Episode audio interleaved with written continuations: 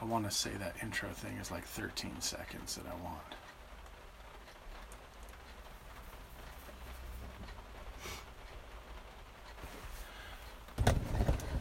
I'm Mr. Cole and I talk trucks. I'm Mr. Rasner, and I talk trucks. We're in the back of a motherfucking truck right now, recording this for you. So we are fucking truck experts. This is 84 Ounces to Freedom, first episode. Um, if you've never heard this, you don't understand how it works, so I'm going to explain it right now. We have in front of us uh, a glass with seven ounces of beer. Five minutes are going to go by, and a timer's going to go off. That's going to key us into we drink those seven ounces. Um, we have some shots of whiskey on the table. There's a certain word we're not allowed to say ever, which is the only thing we talk about, but we still can't say it. Uh, if we do, we have to drink a shot of what do we got here, Dave?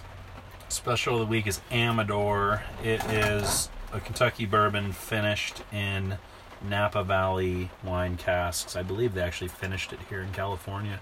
It was on sale. So it sounds a little more like a reward than a than a punishment, but that's be it what it is.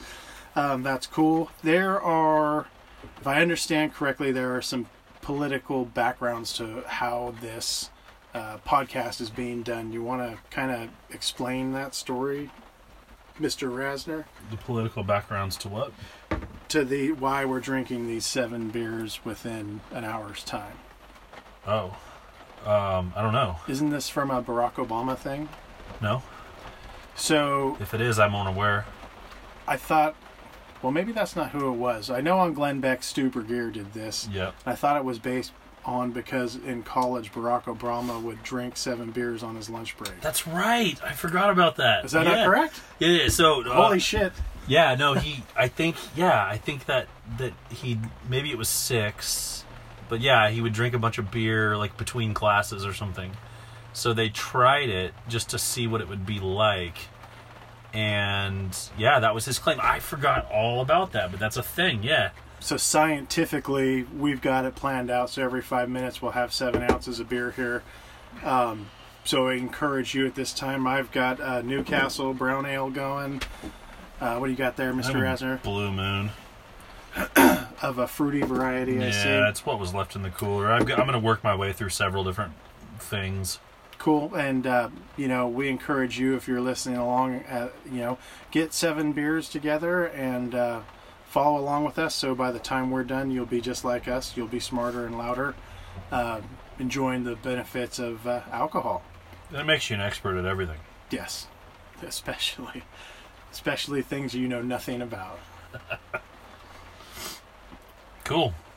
Well, let's set the scene. So we're in a cab over camper, which is like our makeshift sound studio. It's raining, and we are in the back. We're in we're in a we're in an eight foot bed of a three quarter ton. Yeah, so you know you are hearing rain in the background. We had to kill the heater because it it really impacted the sound. There, um, there's nothing we can do with uh, God's interference on this.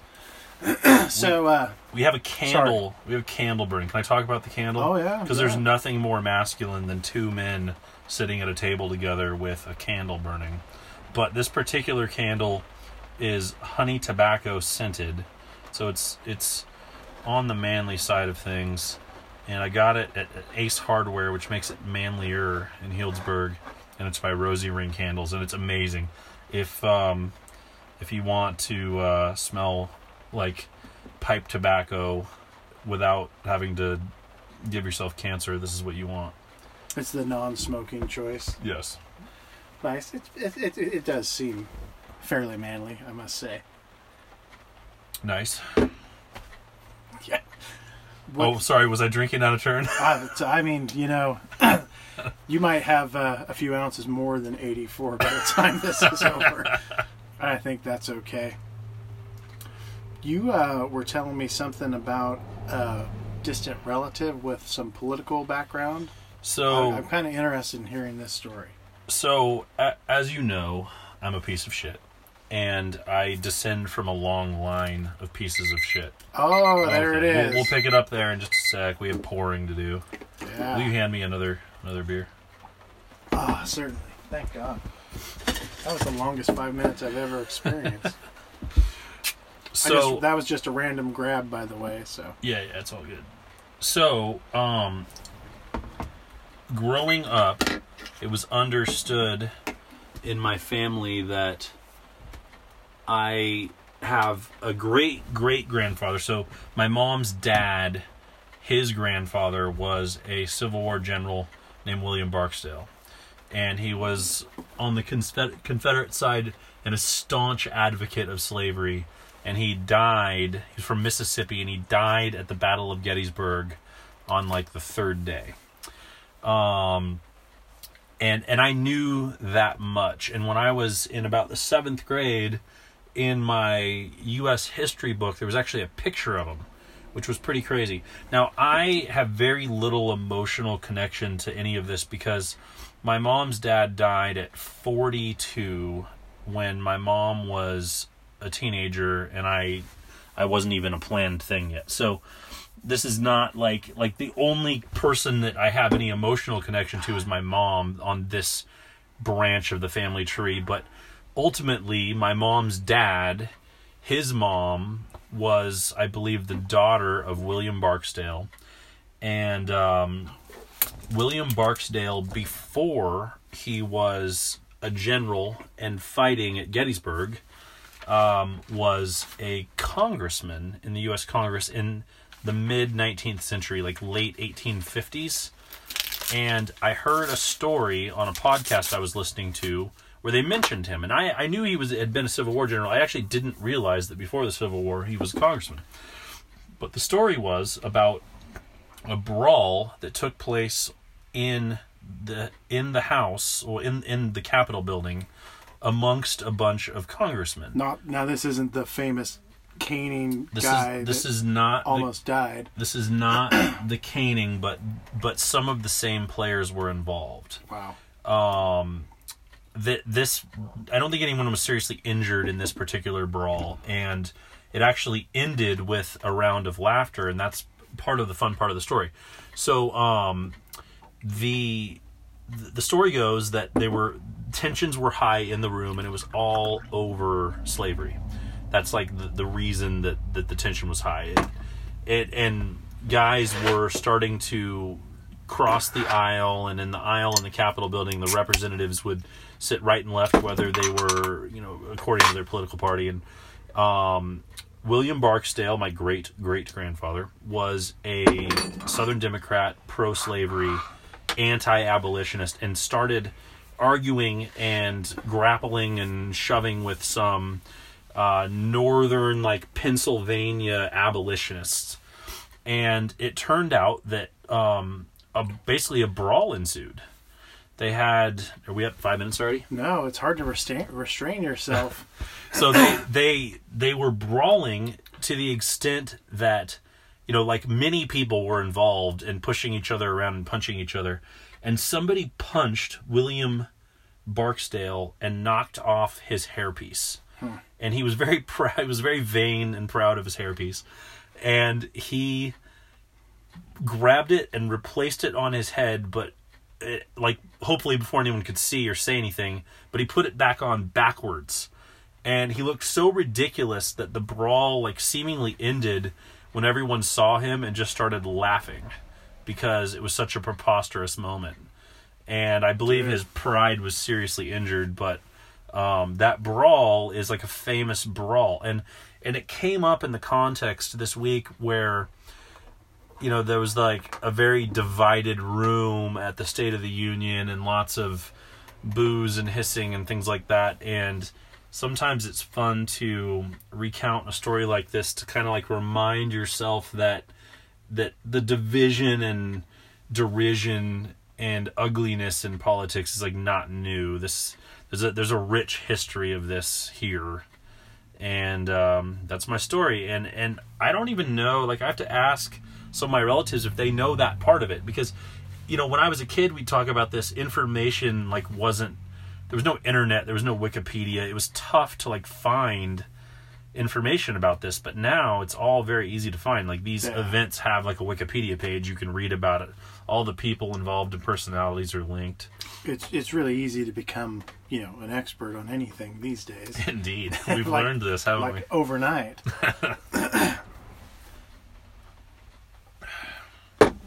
I, now I, I ran my fat mouth for so long, I'm a little Oh. behind on the uh, on the drinkings here, so I got to get serious about it. Still staying strong with the Newcastle here. Yep. What was you were telling me something else, something uh, libertarian, um, of some kind of libertarian roots. So We were I talking about the other day. Yeah, so it was it was a I was watching a YouTube channel that I like a lot. It's called Whiskey Tribe. And and I I'm a whiskey enthusiast and, and I do a little bit of tasting at a, at a very amateur level, but I'm trying to learn. And so these guys on Whiskey Tribe are great. They're out of Austin. They seem like good guys. And we we were talking about the unique sort of flavor profile. Well, they were talking about the unique flavor profile that an Irish whiskey has, and I mm-hmm. guess that it's unique because they use a combination. It, it's all barley, but it's a combination of malted and unmalted.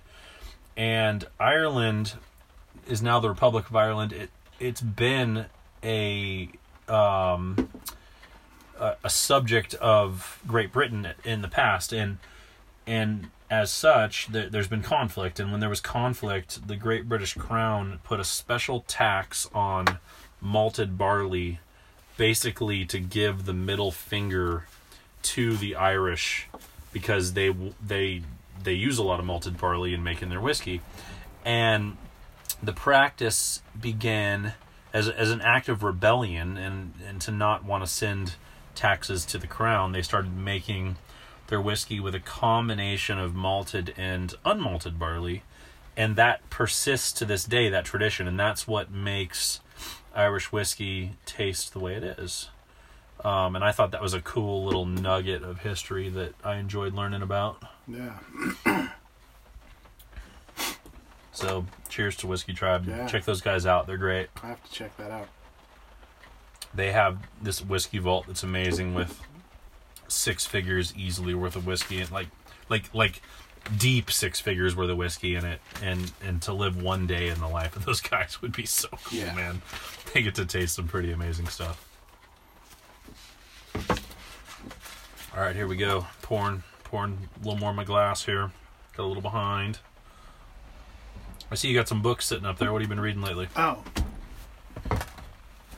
So, I'm reading uh, a book by Kurt Vonnegut Jr. Basically, it's of his opinions. It's called Wampeters, Foma, and Granfalloons.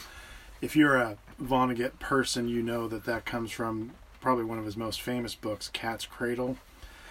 and, um, you know, this is a bunch of speeches and letters and different things he's written. And the one good thing, the one thing about Kurt Vonnegut is he's just a storyteller. And I'll, I've always said, you know, he's just very crass and has a, a very dry sense of humor, which uh, is definitely apparent here. I I love Vonnegut's writing, and uh, I'm pretty positive uh, he is passed away, so we're not getting any more. Um, so I've definitely been enjoying this. Um, I'm reading a book Jamie got me that uh, is America's Bank, uh, the epic struggle struggle to create the Federal Reserve. Um, how far am I into this? Oh, is that like Bretton Woods and all that? It's very yeah, and it's very pro uh, Fed. Right. Um, I'm like 82 pages in it, and uh, as of today, I decided I, I'm not reading any more of this. This is so goddamn boring.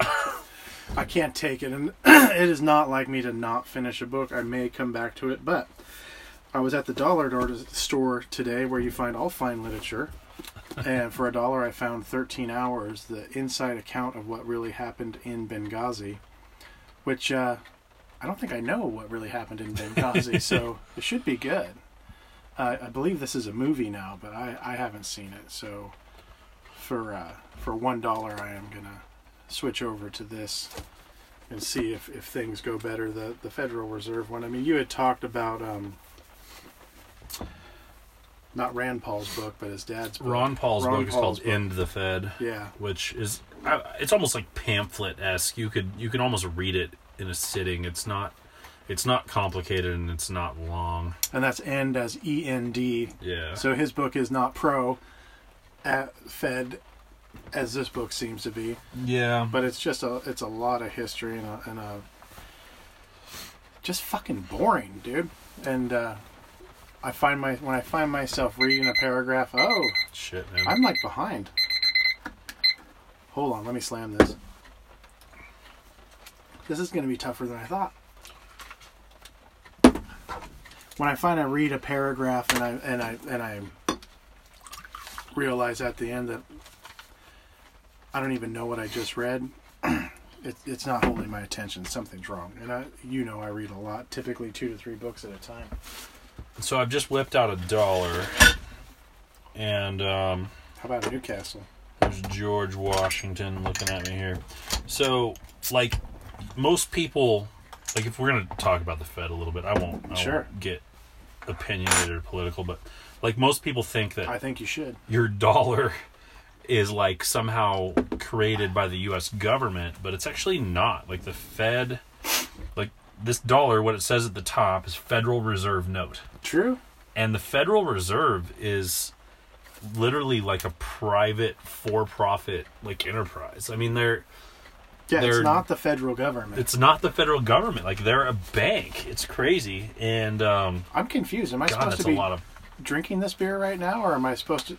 I'm gonna drink it. Dude, I don't know. Like if you if you basically finish a glass between timers, then you'll be on track. And if you gotta like So if I your count is off, then you're just gonna drink one real quick at the end. Ah, But I mean, there's gonna be 14 bottles on this table that's the in way to tell. 45 minutes. Is basically like what's gonna occur.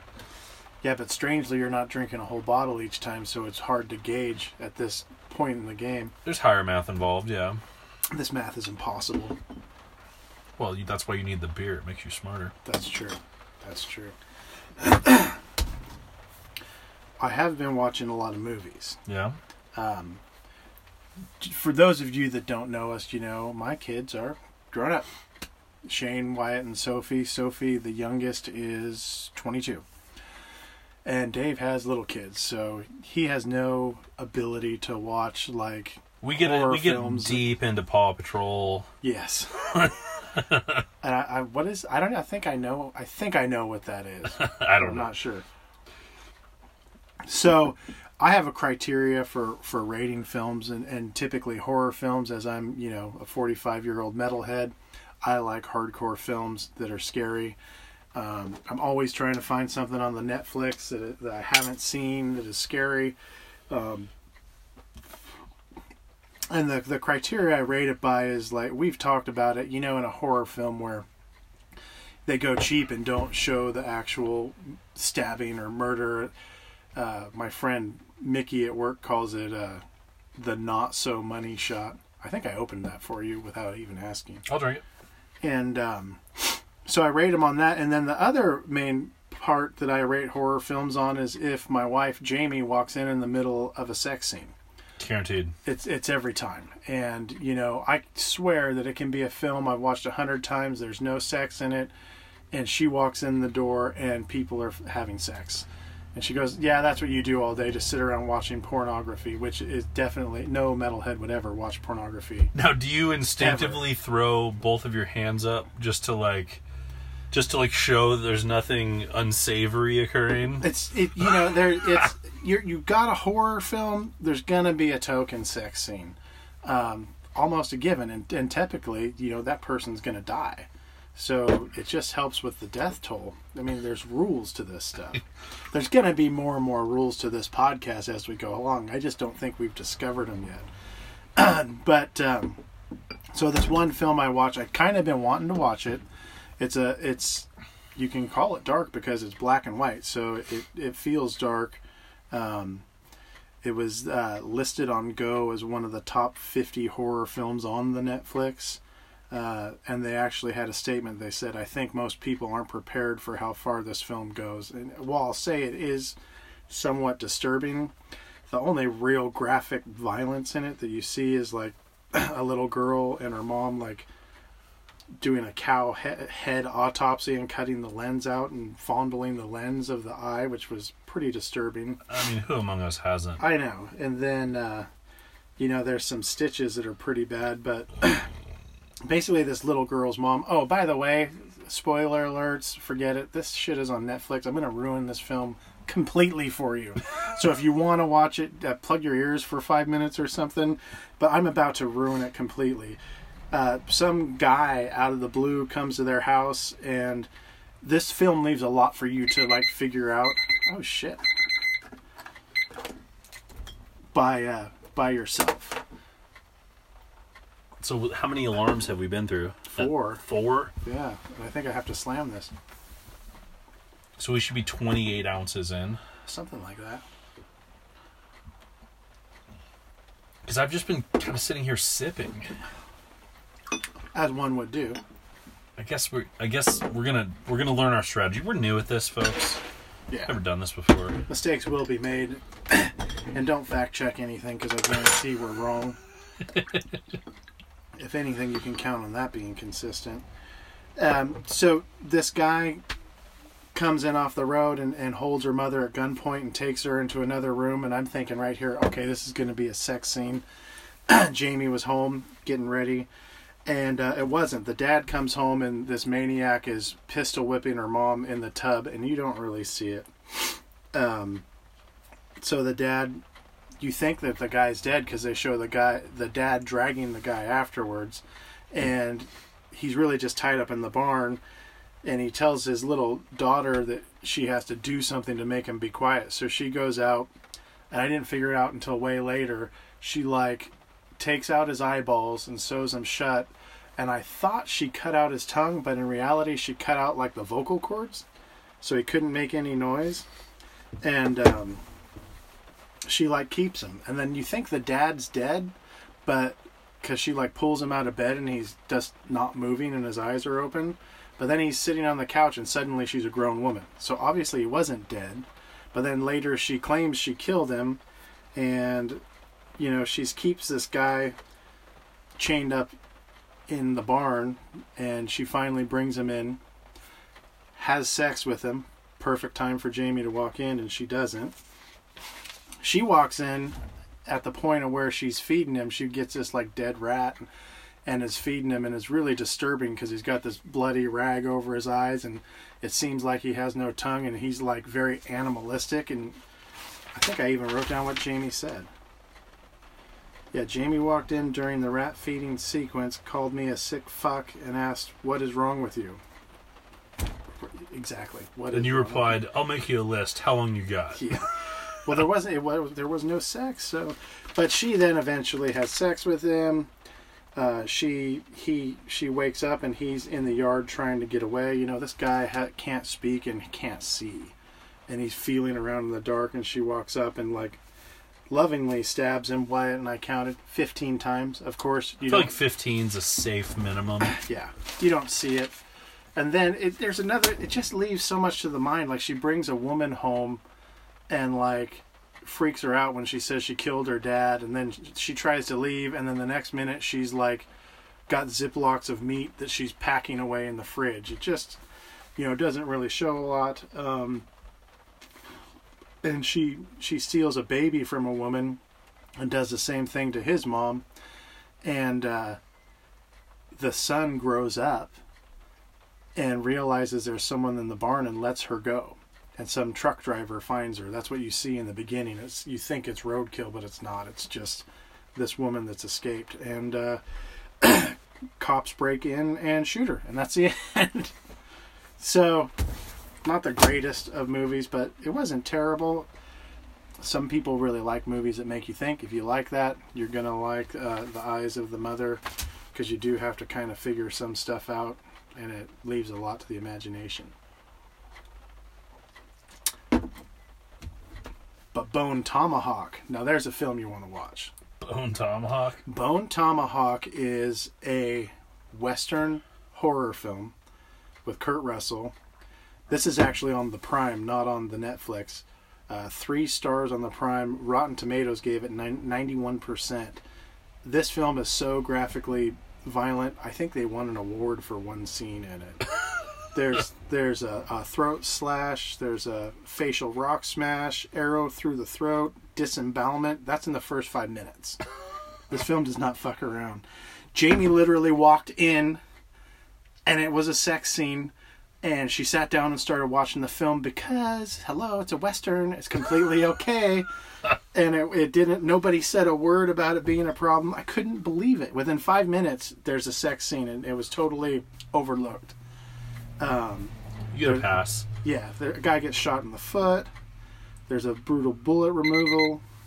Wow here we go again another one Dude, I just I just drank one. Like i know i just poured it just instinctually, I like I figured out what I was supposed to do. this proves we do not drink as much as we think we do uh, there's an arrow through the head uh, fast-paced arrow and gun violent. Oh, yeah. So the the most brutal part, they take this guy. Two people are holding them. They cut. They scalp him, stab something through his mouth, and then hold him upside down by the two legs. And the other guy, bone tomahawk, chops him in half from the groin down.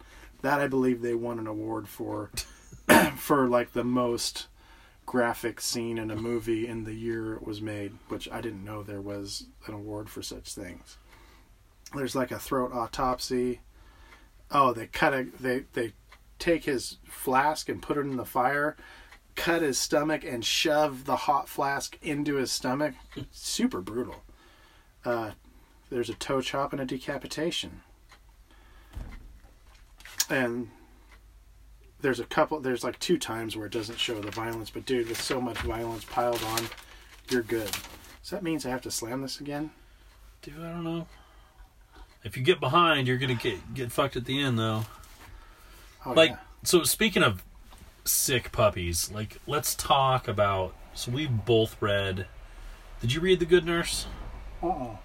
Oh, okay. Well, you gave it to me, i and gave I it to you for it, christmas but i haven't read it. and it now I think Cindy is reading it. oh okay But I'll, I'll make sure it gets back your way. I, I, I, I, for, I forgot you didn't read it.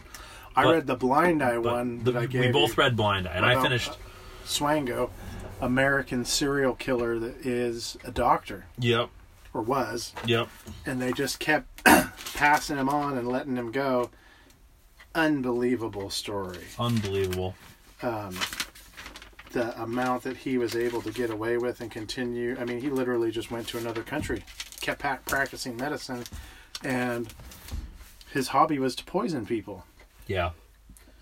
So, I, I guess according to this author, FBI investigators that he interviewed thought that this guy had killed like between sixty and seventy people, Yeah, and that is horrific, and would put him.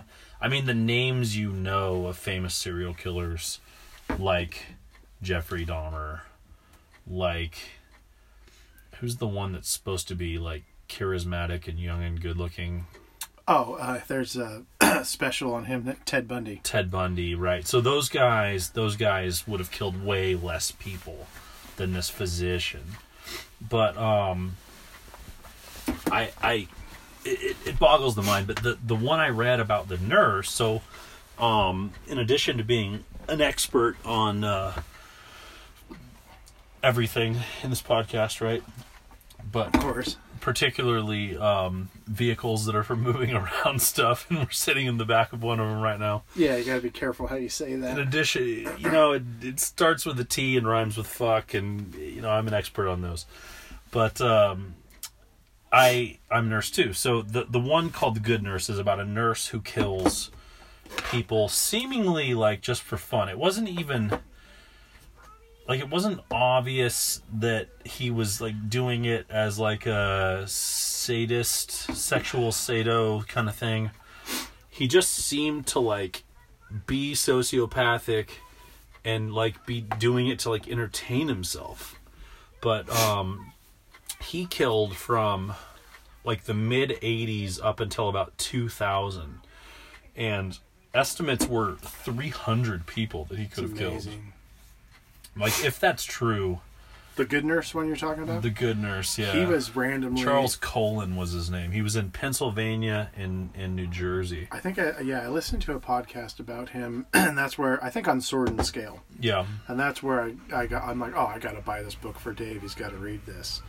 Um yeah, so I, I do know about it. I know he was randomly injecting uh digoxin does what how do you say it? Digoxin? Yeah, well nurses call it dig. Dig, right. He was injecting but but like so one of the things that made it so hard to catch him is he was injecting into bags of saline, which nurses use a ton of, which is just the normal bag of IV fluids You that you would get. Grab and go, right? and but but he was he was injecting either insulin or dig or I think succinylcholine. Dang. Um, I think those were the big ones. But What was the last one you said? and, oh, and insulin. Uh, succinylcholine is a paralytic. Um, that just sounds terrible. yeah. So one of the things, one of the reasons it's been used in murders is it metabolizes very quickly. Um, I was on it that only, one. I It only finished it before the bell. it only lasts a few minutes, so people have used it for murders in the past because it's tough to test for. But he was injecting it into bags of saline and then leaving them in the med room so that another nurse would come in and grab what they thought was a pristine bag and hang it, and then that would cause the patient to code and die. And so he was actually allowing other people to carry the poison out you know i- it's it's pretty troubling man This brings me to this, you know, bringing up podcast, which is where how that book found you. Um, you know, I started listening to podcasts because you had told me about um, Glenn Beck and Penn Jillette. And, uh, you know, I have a 40 minute commute both ways every day. So uh, for at least the first year, that's all I listened to. And uh, I still do, but I, I got kind of on a true crime kick, and uh, I still am. And uh, I found that if you're going to do a true crime crime podcast, you really have to be named Mike. like it's a thing. Like like like we could never have a true crime podcast. Our first name's Mister. You know. I think the first one I started on was criminology. That podcast, literally both of them are named Mike. So the the one guy's last name I believe is Morpheus. So he goes by a nickname of Morph, and then the other guy like gets to be Mike. What's really cool about them, they did a podcast on the East Area Rapist, or otherwise known as a Golden State Killer, that was caught in the middle of their. It's like a 14 part podcast. The guy's crimes were so prolific. It, and, and we have to talk about how they caught him like like like let's come let's circle back around because oh, that oh yeah, it wasn't.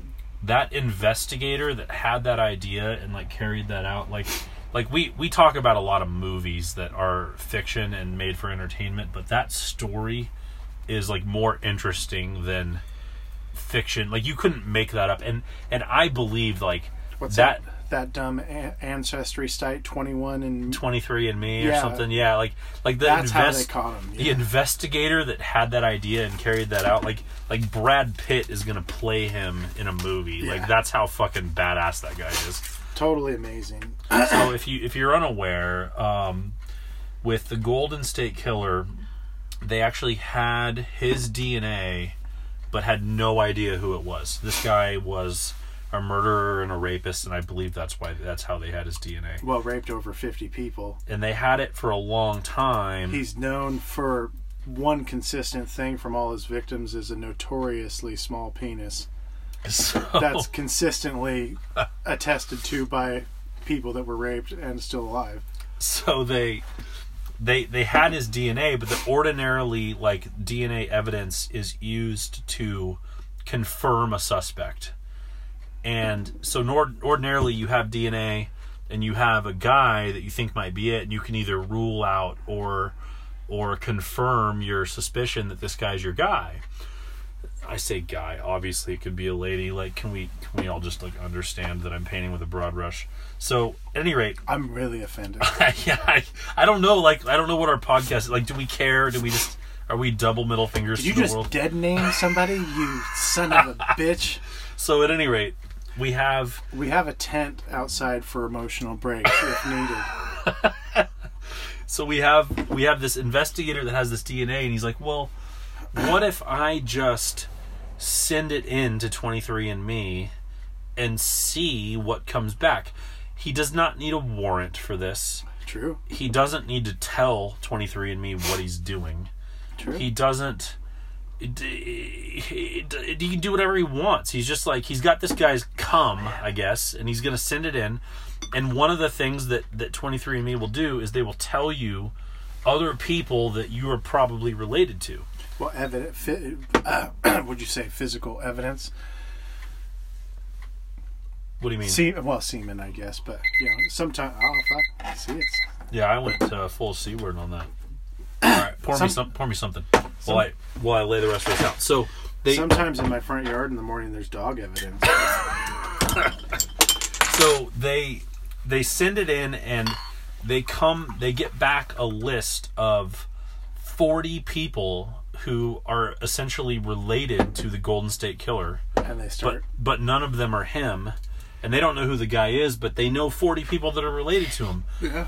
and they start triangulating in and they they find one dude who could you know he has to be a certain age because these crimes were a long time ago I can't remember. Did they finally get his sample from like his garbage or Garbage. from a restaurant? Yeah. They went through his garbage They went and through his garbage. So they, they, they triangulate in on a guy because there's only like one guy that's related to all 40 of these people. And so they think they've got their guy, and then all they need is a confirmation. So, test his DNA. yeah, they just like Boom. wait for him to throw out like a, a Pepsi can, and they got him. And that's fucking amazing This is totally amazing. none of that requires a warrant. Like, that's the Yeah. crazy part. Like, they don't, they didn't even have to ask a judge for a warrant. They just, that was just something they could do. They think they're going to catch the Zodiac, but most people agree that he's probably dead by now. Um, well, they think for the same thing. Another podcast, one of my, and I already mentioned it, is Sword and Scale. One of my favorites. It's the second uh, true crime podcast. Of course, again, Mike Boudet, of course, host Sword and Scale. Um, he is uh, named Mike, obviously. And That's the first. That's the first thing you have to like first hurdle to clear. Yeah. So he can do a true crime podcast, but then some of the Canadian ones you run into problems, like uh, Dark Topic, which I love. There's not a ton of episodes on Dark Topic, but Jack Luna is the guy that does it. Uh, I'm friends with him on the Face Bizzle. We talk. Um, he's a really cool guy. Um, he's blowing up and starting to get big now. Um, but you know, his name's Jack, so he's not really a Mike. And then there's West Side Fairy Tales, which isn't a true crime. Uh, Tyler Bell is a fantastic author, and I believe he was in the Iraqi War. Desert Storm, I believe he was in. Yeah. Don't get pissed at me if I fuck this up. I guarantee we're going to have things wrong, Tyler Bell. Um, don't come looking for me. But, you know, these two guys are not named Mike, and and I mean, to be to be fair, you know, West Side Fairy Tales is like a fictional. If you like Stephen King and you're like me, which I love Stephen King, you will like West Side Fairy Tales. But Mike Boudet came up with this plan for a new podcast. It's called Monstro. And of course, when nature perceives a void, it seeks a way to fill it he brought in Jack Luna, and Jack Luna said, "Hey, you got to bring Tyler Bell." So now Jack Luna and Tyler Bell are part of a podcast with a guy named Mike, so that they can fit the criteria. And That was Monstro, Monstro. Pinocchio reference. I don't know, dude, but I'll tell you, Monstro's super hardcore, and people one star the fuck out of it, and I gave it five stars. I like the Monstro. It's different because it's done in a story way. It's not just the facts. I want to say the So, the there- whale in Pinocchio is named Monstro. Oh, it could be.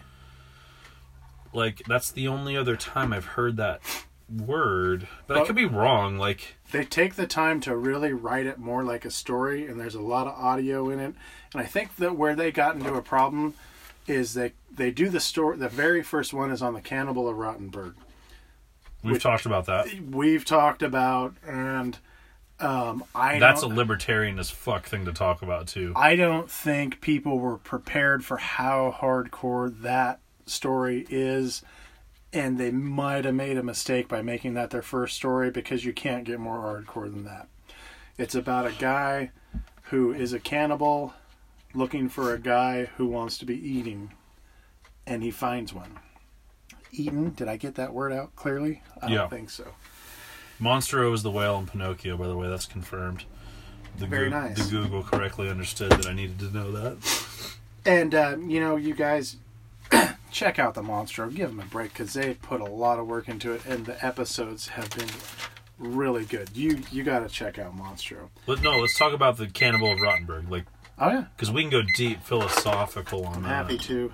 And I feel like now that we're now that there are what nine beer bottles on the table, we should be going deep philosophical. Sir, Maybe eight. Eight. Well, there's about to be another. Yeah, I'm, I, I'm, I need a pour. So. I think I was supposed to drink all of this, but I'm just pouring over the top. You put want something to in my glass. you want to continue with brown ale, or you want something different? Ah, give me something weird. I don't know. All right. What's this weird can? Oh, that's like a sour. This isn't an IPA. Oh yeah, that's the one we were drinking. There's another can in there. There's a sour. No, but pull me the. IPA. I'll drink it. All right, I'm doing it. That's like a. It's like a eight percent IPA. Dude, this is the That's wrong what you beer. want. That's what you want to be chugging in the middle of your power hour. This should be the last beer. Oh wow! That, Well, that we'll, we'll call good. this foreplay. So, what were we trying to talk about? I already forgot. The cannibal of. Yeah, so he he finds a a guy who is willing to be meat basically at his table, and picks him up. They are both homosexuals. Um, they have sex, which on Monstro they graphically depict, and I and I think that might have really bothered some people. but he wants him. The guy that's supposed to be eaten wants the other guy to bite his penis off, and he finds out the guy doing the biting learns that's really hard to do. So they chop it off. And um, they want to both cook it and eat it. Um, he gets I mean- I mean, sidetracked. as one does. I mean, dude, he gets sidetracked and burns it. It's ruined. It's not palatable. It's just, it's a very, and the guy basically bleed. Once he bleeds out, then the cannibal of Rotenburg, you know, does what you do to butcher an animal and hoists him up in the game configuration and guts him and and packs away the meat and then things go well. He's very happy and he starts looking for someone else and freaks the fuck out of somebody because these web these these websites are like fantasy websites but it freaked a kid out so bad he called the cops on him and they busted him found human remains and and meat and stuff and uh, they realized in germany there's no law against eating a dude So, like, I guess it's because I'm a nurse, and he didn't kill him. I, I, I actually like want to know what do they think the mechanism of death is? Because I don't believe it's possible to bleed to death because your penis is severed. i don't know. There must have been something else that I, they he was in a tub. I know I've heard them He- talk about. I've heard that he was in a tub, and I've heard the guy say he wanted to be killed. yeah But I believe that they did something else. he may have opened they- his veins in the tub i can't remember Did they go into that in the podcast? Oh fuck! I'm gonna have to listen to it again. It's it's a hard listen, you guys. That's one of the things with these true crime podcasts. They're so like I'm driving home or to work, and like sometimes my mouth is hanging open in shock, and I'm like looking around and and go, and realizing, oh, no one knows what I'm listening to. but I still feel like I'm a bad kid or the something. you church know? lady that passed you on Highway 101 It's just so shocking. she's judging you because so I got to talk about Dark Poutine, which is a Canadian. Wait a second. We, we have to we have to pause a little bit longer. There's a couple things we have to talk about. I don't know. I got to try to drink this beer too. Just can't. Yeah, like like. All right, I'll I'll philosophize for a minute. And so, with the cannibal of is it Rottenberg? I believe so, and we're probably getting that wrong. Gosh, man, like It's disturbing. so. First of all, the thing that makes this possible is the internet. True. Right? They would have never found each other They would have never found each other, and you have this because he was in a whole nother. I think he came from America. It was another country. this severe like demented masochism is essentially like what I would describe the person who wants to be killed and eaten. Um so it's the the internet has sort of like become a way to bring people together that are both involved in God. highly deviant behavior. Like the example you hear on talk radio sometimes is like Nambla. Are you familiar with Nambla? Does that mean anything to you? Yeah, we always wanted to. Um, years ago, there was a, a manager in one of my jobs that no one was a real big fan of, and we wanted to sign him up on their newsletter. So for those of you who aren't um, aren't aware, Nambla is the North American Man Boy Love Association. and, and how is that a, a fucking thing? so so they they claim that it's all wholesome and you know very sort of like Cub Scoutish. No. it, the truth is that, that it's it's it's a meetup for pedophiles, and and the internet is what makes this like possible, because sunlight is like a disinfectant, and and when these people are exposed for what they truly are, they scurry back into the shadows. But the internet lets you sort of with anonymity This part. communicate with other people who enjoy these really like deviant proclivities and it normalizes it for you because like what like ordinarily you wouldn't be able to find other people who would be willing to be open about you know being into weird deviant shit. But the internet like like I, i'm not criticizing or i'm not saying i don't think it should be this way. But like it is a thing that we have to sort of as a society like understand that we've moved to a different place because the internet has allowed really deviant things to become normalized for people because there's enough crazy people out there that no matter what the fuck you're into no matter how fucked up it is am I, are we allowed to use profanity I I checked the box that says yeah, there's gonna be parental like stuff. so i'm sorry for all my f words like I, i'm talking about really um ugly stuff and I know, imagine that we would probably use obscenities. in addition to to middle-aged male full frontal nudity, this podcast contains the Well, there was some full frontal nudity I wanted to talk about. But we might not get to it on this episode. So, but what I wanted to say, I've really enjoyed Dark Poutine. You're wearing the shirt. I, Dave can see I'm wearing the shirt, and you'll notice it says the Yumber Yard. That, No. that is their uh, Facebook group, which I'm a part of. so I think that I had poutine at a restaurant a couple of weeks ago. Oh, dude, I'm gonna go there and take a picture of it so I can say California poutine and put it put it on the Yumber Yard, the the Face Bizzle group. So I ordered something at a restaurant that was called poutine, that was French fries with It should be cheese curd and gravy. yeah cheese curds and gravy. but it's California. I'm surprised there the wasn't top of it. fucking sushi on it or something. No, dude. So this was this. I would describe this poutine as True to like Canadian full form. frontal, in your face. Like I, it took like a week off my life to eat it. You told me it was amazing. It was so so. It, it was amazing. Jamie and I talked about it tonight. I said, "Hey, we got to go. What's that restaurant called? Fresh and banging. Fresh and Bangin'.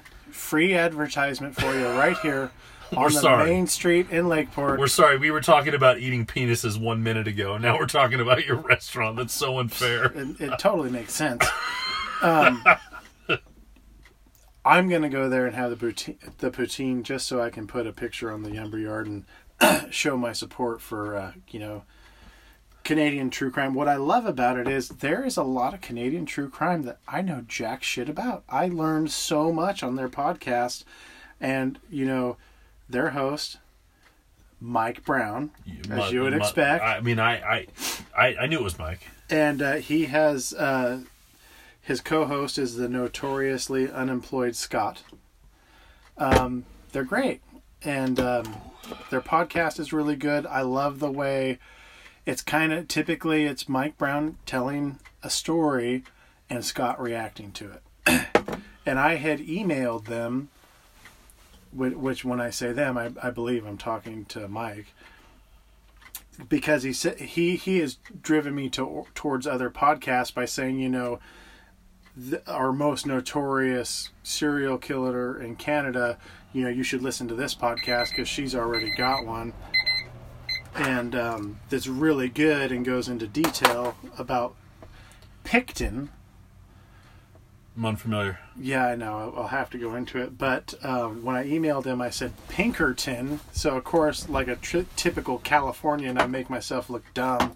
And he was totally cool and talked to me and explained how there's some things they can do and some things they can't. I mean, just a really cool guy and a great podcast. My point to them was, you know, don't feel like you can't do a podcast about a subject because someone else has done a great one um, we like your style of telling it and your interaction. So please continue. That is a thing, like the style and. All But that. he did direct me to Canadian True Crime, which is by a woman, and as you would expect, her name should be Michelle. is it true? No, it's like Kristi Lee, and she's very her. She's very matter of fact. She's very into the victims and personal things about them, and I love that about her. Um, and man, what a what a great podcast! and I also learned from them Asian Madness, which Asian Madness is also done by a woman. I believe her name's Jennifer. I apologize if I got it wrong on my podcast because I'm going to be emailing you. I don't know anything about Asian true crime. So much like the Canadian true crime one, I learn a lot on her podcast, and um, she did a story that's been covered by several podcasts, and this is what I really liked about her. At the end of the the story, she said at the beginning, she said, "You know, I'm going to do this story. Everybody's already done it, but hey, I'm Asian Madness, so of course I have to." and at the end, she said, uh, "Sword and Scale is one which I had heard, and there's two other podcasts." She told you the the name of the podcast and the exact episode. If you want to hear their version of what I just told you, go and listen to this episode number. Um, that's integrity. She's got great integrity, and and uh, the way she tells the story. I mean, it's like it, it's awesome. I love Asian Madness. You got to check that out. So now, does when when they say Asian madness, does that could it include stories from Russia? It does. Because Russia, there's Yeah. some crazy things that occur in Russia. I don't think she does Chikatilo, but I think I've heard like four podcasts on Chikatilo. Yeah. So disturbing, dude. That guy, man.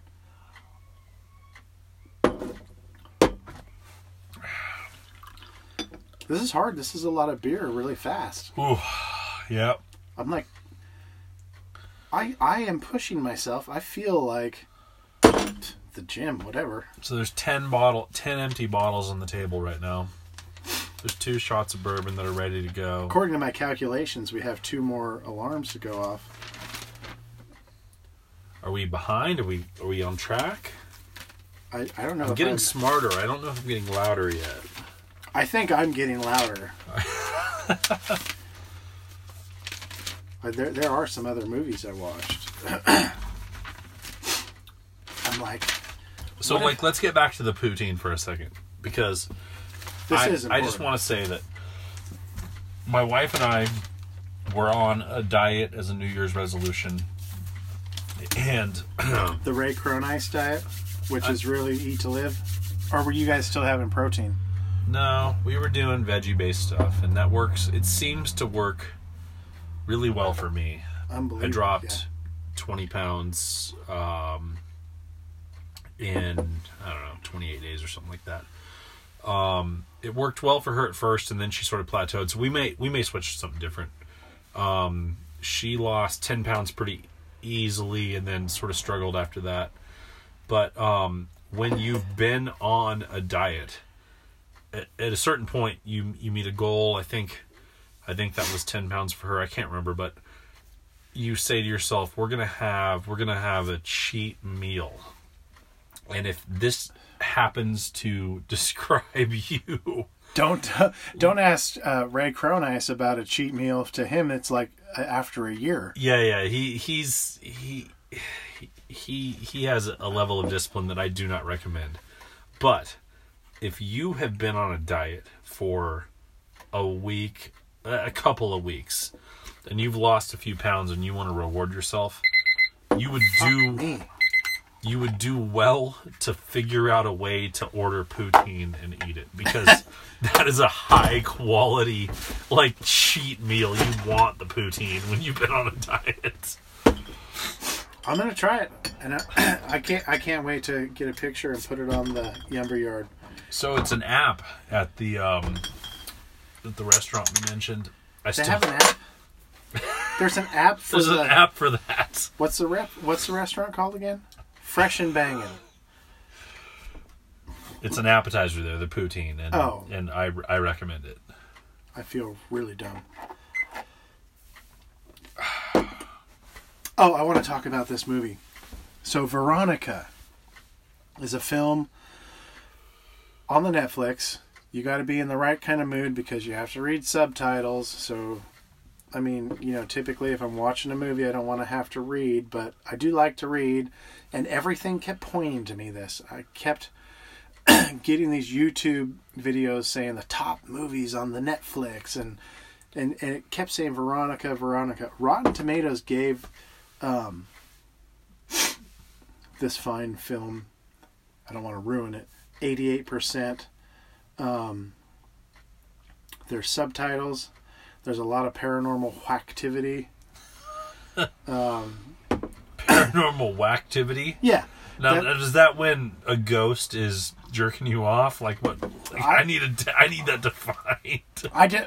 I call it paranormal activity. It's like books falling off shelves and stuff, like things that are supposed to be scary, and you're like, "This isn't fucking scary." Okay, Ah, I see. it's paranormal whacktivity because it's whack, yo.